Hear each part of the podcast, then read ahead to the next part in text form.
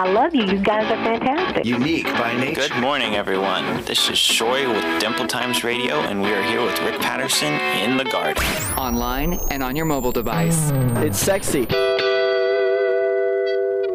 Hi, this is Rick Patterson with In the Garden with Rick. A few years ago, I wrote a series of children's novels, 415 Raspberry Pickets. A group of a, a boy moves in with his family, with his uncle and housekeeper, and he finds out they're witches, and he has the ability to speak to trees and plants. There's an evil entity that wants to kill all plant life on Earth, and they use magical herbs and go on great adventures to fight the, the bad guys. They're vampires, they're ghosts, they're witches. It's 415 Raspberry Picket com.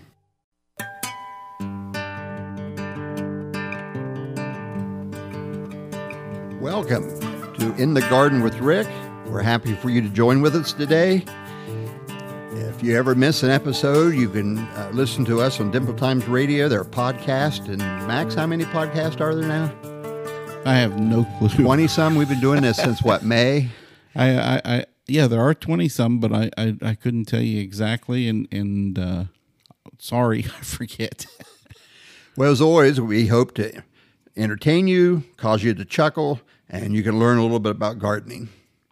So we're glad that you're here today. And, um, I was walking the other day. I love chai tea. And on my walk, I went by that coffee house over there on Soda Street. And they had a frozen pumpkin chai tea. So you got you got the chai, which is tea, and chai has a lot of spices in it cinnamon and nutmeg and all these different spices and then they had pumpkin and they made it sugar free and fat free and it was really good hmm. so i guess i could say it was all plant uh, plant based i have to unfortunately i went last week and what i got probably wasn't as nutritious oh. Well, different times I've been at coffee house, you get the stuff with all the whipped cream and yeah, the, all the, the goodies in cream. it. I mean, you can get fat free whipped cream too, but uh-huh. the coffee shops don't normally have it. But yeah. it, that was nothing compared to probably the amount of sugar that was in the bottom part of the. Uh, but the frozen part sounds good. I, I like the frozen drinks. Did you say frozen or cold? Fro- it was frozen. Okay. Saddle Valley Coffee? Yeah, I don't know what the name of the place is. They're by the railroad tracks. Yeah. Yeah. There we go. You were talking about the train. This has nothing to do with plants or gardening, but the conductor leaned out the window and he had a skeleton mask on and he waved at me. I thought it was a little bit creepy. You mean here here in Circleville? Yeah. When I was walking yesterday, I had my frozen chai pumpkin thing drink, and he as the train went by, here's the conductor or the engineer with a uh, skeleton mask. Oh, you should have got a picture. That's hilarious. It went by too fast. I thought, isn't that kind of creepy? No, it is, but that's what makes it fun. And it's not even Halloween yet. I guess it's Halloween month. That's right. Hey, if they can celebrate Christmas for two months, you can celebrate Halloween for one month, right? That's true. That's true. Well, when I got home last night, there was a knock on my door, and there was a man and his two sons there, which really surprised me. And they helped me with my greenhouse, which I was deeply appreciative. Well, that's very nice of them. Yes, it was. And it was Max and his two sons. Max and Goof and and I don't know what Max is. No, Max is the son. Never mind. They were very polite, hard workers, just really fine young men. It's hard to find those anymore, you know. Another. This isn't really uh, garden related either, but it's nature related. Um, William Shatner played Captain Kirk. He's going to go up in Bezos' um, Blue Origin spaceship. It's not going to go in Earth orbit but it's going to go up 666 miles to the edge of space. So Captain Kirk, William Shatner, is actually at 90, is actually going to get to go to space. Well, I mean, if you're 90 years old, I mean, how much more career are you going to have? Maybe another 10 years. I don't know. What Betty, uh, uh, uh, who, who's the actress that? Uh, Betty. Betty White. Betty White. I yeah. mean, she went strong into her mid 90s or something. I, I don't hear about her quite as much, so I don't know if there were uh, right. Any health issues there or anything, but you know, hey, what the heck? Ninety, and you started your career. Your big hit was in space. Why not actually go to the edge of space? Mm-hmm. Which I, I, think he goes just into space, right? Right. Uh-huh. Okay. It's only like a fifteen minute ride. When I was a teenager, I had a reflector telescope, and I made my own camera, and and then I would take pictures of star trails and the moon and different planets. And then our bathroom had been attached the side of the house years after the house was built, and and we used it like a fruit cellar. And in the basement there was like a little room with a door, and I used that for a dark room. I had it in larger, so I would take my own pictures of stars and the moon and things and develop it and print it. A few years ago, they launched the um, Hubble Space Telescope, and it's been repaired a couple times by astronauts. And here recently, they they got pictures of galaxies, a galaxy that was like. Uh, let's see. Let me get the actual. I got it, I got it written down here. Thirteen billion miles away. They took a tiny sliver of sky and they aimed a telescope at that sky, and just that tiny sliver, there were over 100 galaxies with hundreds of thousands of stars in each galaxy. And they were able to see this far off galaxy. And they think that galaxy was formed not long after the universe started, uh, when the universe was started. And the interesting note is there is no Rick Patterson or In the Garden with Rick in any of those galaxies. oh, who knows? who knows? But it took it's taken 13.7 billion years for that light to reach Earth at the speed of light. I I just find that fascinating. It is. Uh, there, I love space, and it's. I guess it's in it's in the constellation called Camp Lop Ardalius. Cam Lop Ardalius. In Latin, I guess it means giraffe, and it's a very faint constellation. I had never heard of that constellation, and I guess it's kind of hard to see because it's faint. You, of course, you can't see the galaxy with your naked eye because it's so far away, but they think it's the oldest galaxy they've ever found over 13 billion years old. Very cool. And our sponsor this segment is actually Rick's Books, 415raspberrypicket.com. And Rick's going to tell you about book one real quick. The first book is Seven Sacred Seeds. When eight year old Derek hears a cabbage say hello in the grocery store, he's sure he's losing his mind. He's just moved in with his eccentric Uncle Rubus. Maybe his uncle's weirdness is contagious. Book one is available at raspberrypicket.com. We'll be back in a moment.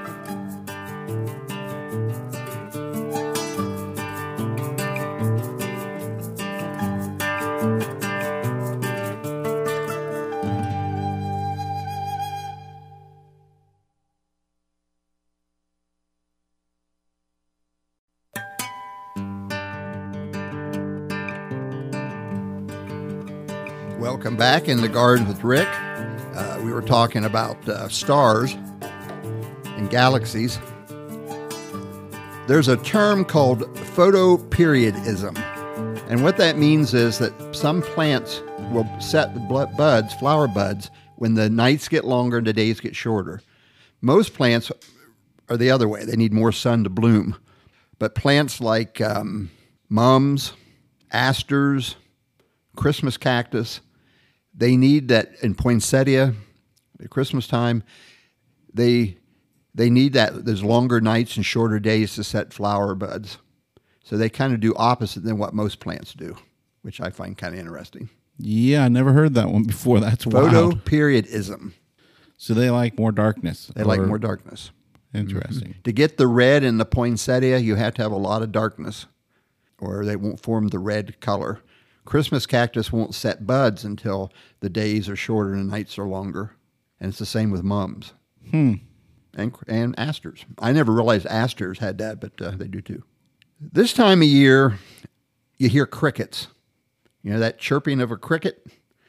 And that has always meant crickets. When you hear crickets, it means fall is near or fall is here. They like to come into the house when it gets cold, and that, that chirping noise they make is their mating call to attract other crickets. And I think we hear them more because they're moving into the house when it gets cold.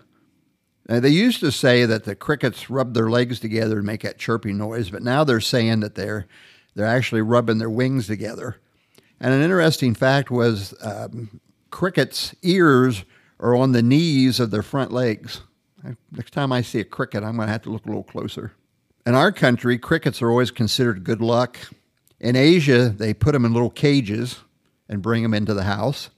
I was looking at some pictures today of all the cute little cages they keep crickets in.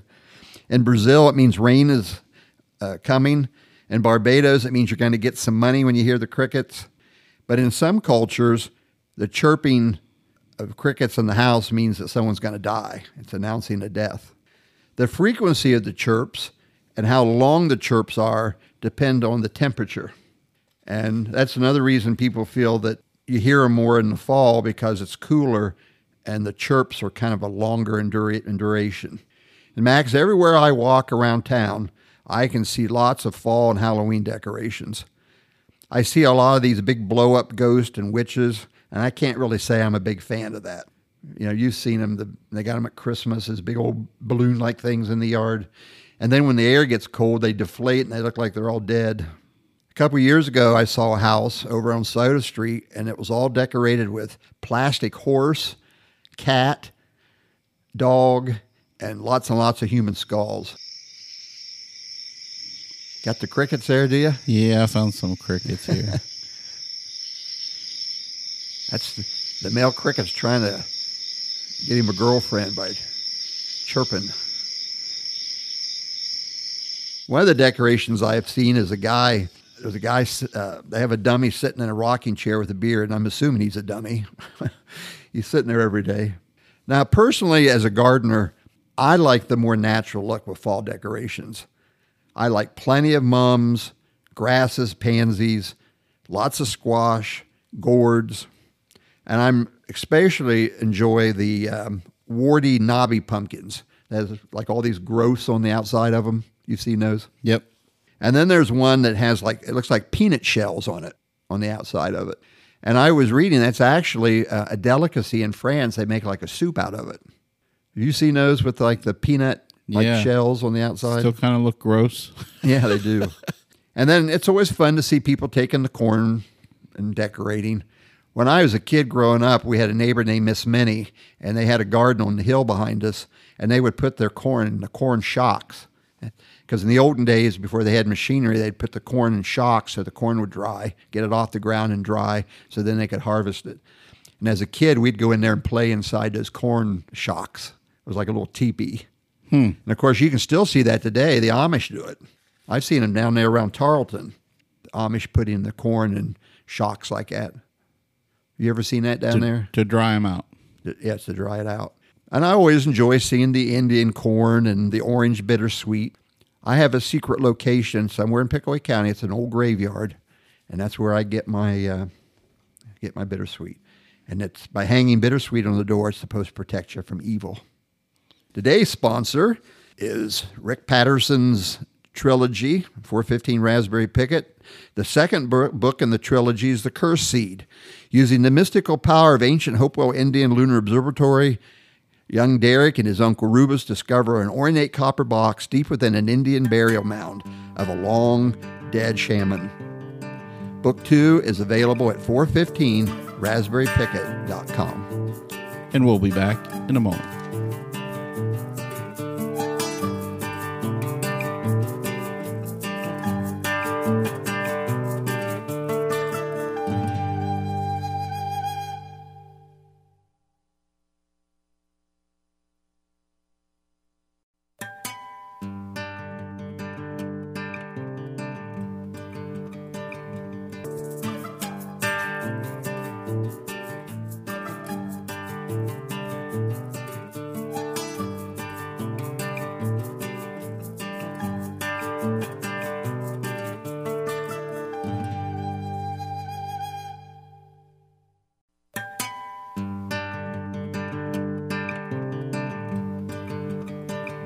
Welcome back in the garden with Rick, and today we're talking about fall decorations. A lot of people use the blow up dolls and the plastic and the artificial bones and things. And, The the the, the blow up dolls. well, blow up, well, I guess you'd call them blow up. no, not that kind of blow up doll. they're they're they're actual characters or you know ghost or Right. or not really a doll per Well, they're se. big dolls. Yeah, well, yeah, we don't have that kind of decoration, do we? no, no, no. All right. Well, I like the more natural. You know, like I was saying, I like the corn, the, the, the Indian corn, the multicolored Indian corn, and the corn husk and the mums. Now, for many years, I didn't care for the orange lights, but I've warmed up to them because on a cold October day, those warm lights just give you this warm glow. You ought to see all the lights the kids put out on the front of our house. The kids and my wife. I mean, they just. Uh, it's it's basically all the lights we had before for retail purposes. Well, hey, let's use them to decorate the house now. So I mean, isn't it nice? That nice warm orange glow, isn't it nice? it is. It's it's very pretty. Yeah, like I said, for many years I never really liked them, but I, I've changed my mind. I'll tell you this: Halloween lights are much nicer to put up and take down than Christmas lights are to put up and then take down in January when it's freezing outside and there's snow on the ground. Mm-hmm. Or you can be like some neighbors I have and just leave them up 300 and some days a year. My dad did that when I was younger. He'd put the Christmas lights on the roof, and I guess once he got them up, he wouldn't go and take them down. My dad used to get upset with me because we lived on a very small street that no one ever came down. And he got mad because he it was costing him too much money in electricity. But back then, it was the great big Christmas lights. It was, and and those things really sucked down the energy. So, Yeah. And Dad wasn't happy when I put holes in the porch and or we forgot and left the lights on. yeah, yeah, even those little lights will do that. You know, like we talked last week, you can put pots of mums, pansies, grasses, coral bells, flowering kale and cabbage. That all really looks nice as fall decorations on your porch. And there are many great flowers that perennials and annuals that'll bloom in the fall. Aconite, monkshood, another name is wolfsbane. Um, these are in the Harry Potter books and films. They grow about four foot tall, and they have like a little helmet on the top of them. That's where they get the idea of a monk's cap, like the old friars. So are are these tropical style plants? Are they something you can grow here in Oh, Ohio? they're, or they're, yeah, they're hard. They bloom like in October. okay, Yeah. I know in, on trick or treat, I used to tell the kids that this flower, this monk's hood or aconite, was used to protect you from werewolves, and the kids always liked that, you know, on Halloween. They always liked my yard. And talking about werewolves, I remember a few years ago there was a story about uh, where a werewolf in London, Ohio. They even made a TV show about it. I'm sure it's like the Bigfoot down in the hockey holes. and there's a, a, a ground cover called Plumba- Plumbago, and it's um, it has bright blue flowers. And then in the fall, the foliage turns red, and a lot of times it continues the bloom. So you got the blue flowers and the red leaves. The the round bank used to have them planted around. They've dug them up since, but and then there's a non-hardy version of it too that grows like a semi-vine, and I have a white and a blue of, of that. so at the round bank was that like before it was Chase or Yeah. Okay? I was gonna say because since I've been in the area, I don't remember Yeah. that, but But you know what's so fascinating about in the fall, the leaves turn out real bright red, and and they'll still have those blue blooms on it for a while, and it's such a beautiful contrast to have the blue and the red together. There's also a, a little plant that's underused called a toad lily, and they have these star-shaped, small spotted flowers, usually in purple or blue, and they're, that's more of a shade plant. It's really pretty, and for some reason, I mean, they're very easy to grow, and you just don't see them a lot.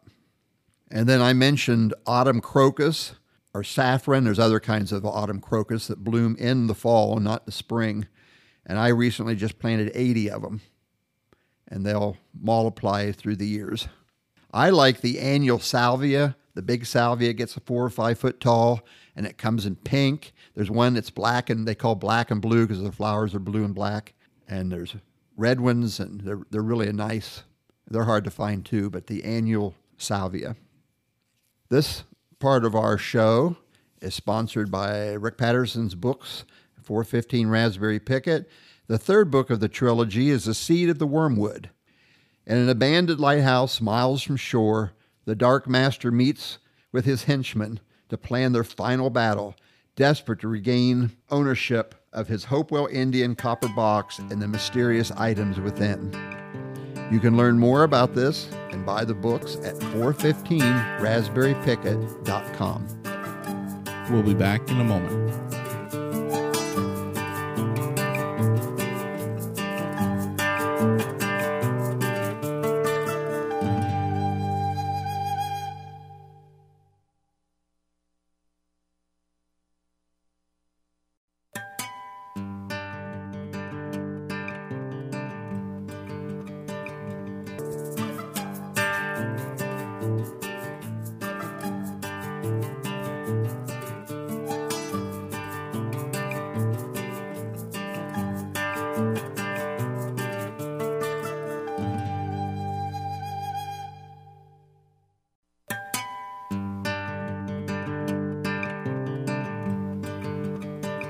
Welcome back in the Garden with Rick. Today we're talking about flowers that bloom in the fall, annuals and perennials. Perennials are plants that come back every year, and annuals just have a short life for that one season. Um, we've talked about um, sedum. I always thought sedum was too coarse of a, a plant, but I've learned to like it. They call it stone crop, and it's in pinks and reds, and it's very popular. You see it all over the place. It has big fleshy leaves, and then it has these clusters of red and pink flowers on top of them and they're kind of pretty after they bloom. Just to leave, leave them out in the in the garden for winter interest. You you you familiar for, with for winter what interest? Interesting. They're interesting to look at. So they stay. Well, the plant and the leaves and the dried flower heads. Huh. I'm not even for sure I, I, what it looks like, so I'll have to look it up. I'm sure if you saw it, you'd recognize it because everybody, it's everywhere. It's an old fashioned type plant. In later years, they've used they've they, there's black ones and variegated leaf ones, so they've they've kind of spiced them up a little bit. But and there's different kinds of sedum. I'm talking about the old-fashioned sedum that um, that you see in a lot of gardens. Of course, there's the goldenrod. There's Joe Pye weed and ironweed. Um, they're tall. Actually, those are wildflowers, but people are putting them more in their garden uh, they have purple flowers. A lot of people get the Joe Pye weed and the ironweed mixed up because they both have purple flowers. One blooms before the other. Asters is a wonderful, uh, a wonderful flower. When I walk on the nature trail, I have loved to see the golden, the yellow goldenrod and the blue or purple asters growing together. Sadly, there aren't as many asters this year because people have mowed them down. Now, the asters that you can buy in the store, you can get them in different colors. You can get blue, purple, red. Asters a lot of times aren't long lived. I think it depends on your climate, but they have a kind of a spicy smell to them, and it's a great addition to your. A lot of times people will put these uh, asters in their pots with their mums and things on the porch. Japanese anemone is another plant that you don't see a lot of. There's anemones that bloom in the spring. They're bulbs, but these are the Japanese anemones are more of a perennial plant, and usually you can get them in pink and white. Snapdragons is an annual, but it does well. It'll take it's like pansies and mums. It'll take a light frost and still bloom. A lot of times in our climate anymore, we may not get a hard frost until first of November.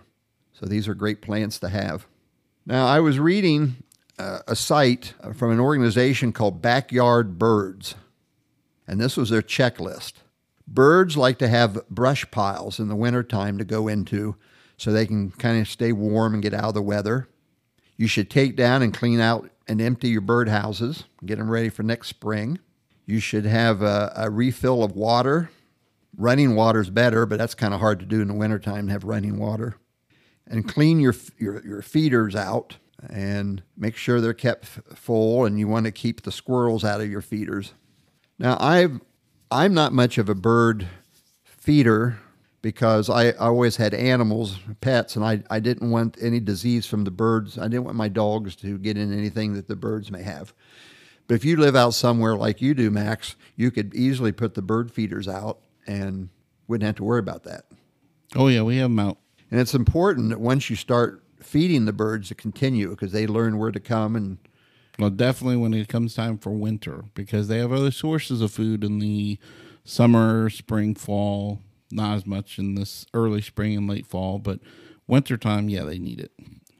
We have a in my yard. We have a lot of Rose of Sharon, and when a cardinal moves into your property, they tend to stay there for years. Their families they will breed there, and the family will just stay there. And they love the um, cardinals love those Rose of Sharon seeds. I've read that Rose of Sharon seeds are full of oil and it's really good for the birds. Actually, any kind of wildflower or flower in your garden, it's, it's best to leave them because they will eat the seeds, like the cone flowers and different things, the goldenrod seeds. They will, they like that food all winter long. A lot of people think the flowers look messy after they got done blooming. They get done blooming, they chop them down. But it's good to leave those flowers in your yard so the birds can eat the seeds. Today's sponsor is my books, 415 Raspberry Picket Trilogy. I had gone to a, um, I was invited to go to a park where they were salvaging wild plant wildflowers because they were going to put a bike trail through and destroy them. So I got me some pretty rare plants, a couple rare wildflowers, and then it made me think, what if something, what if all the wildflowers in the world started disappearing? So I wrote my books, 415raspberrypicket.com. A boy moves in with his uncle, and the housekeeper he finds out he's witches. They find he finds out that he has the ability to speak to uh, plants, and they go on adventures and try to save the world from the evil entity that's trying to kill all plant life. 415raspberrypicket.com.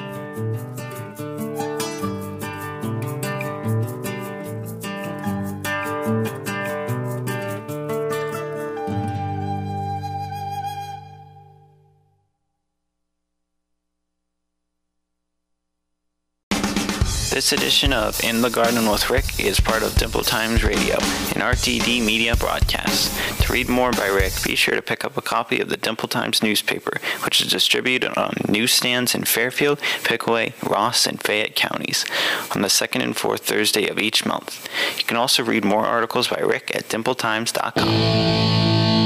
Online and on your smartphone. Unique by nature.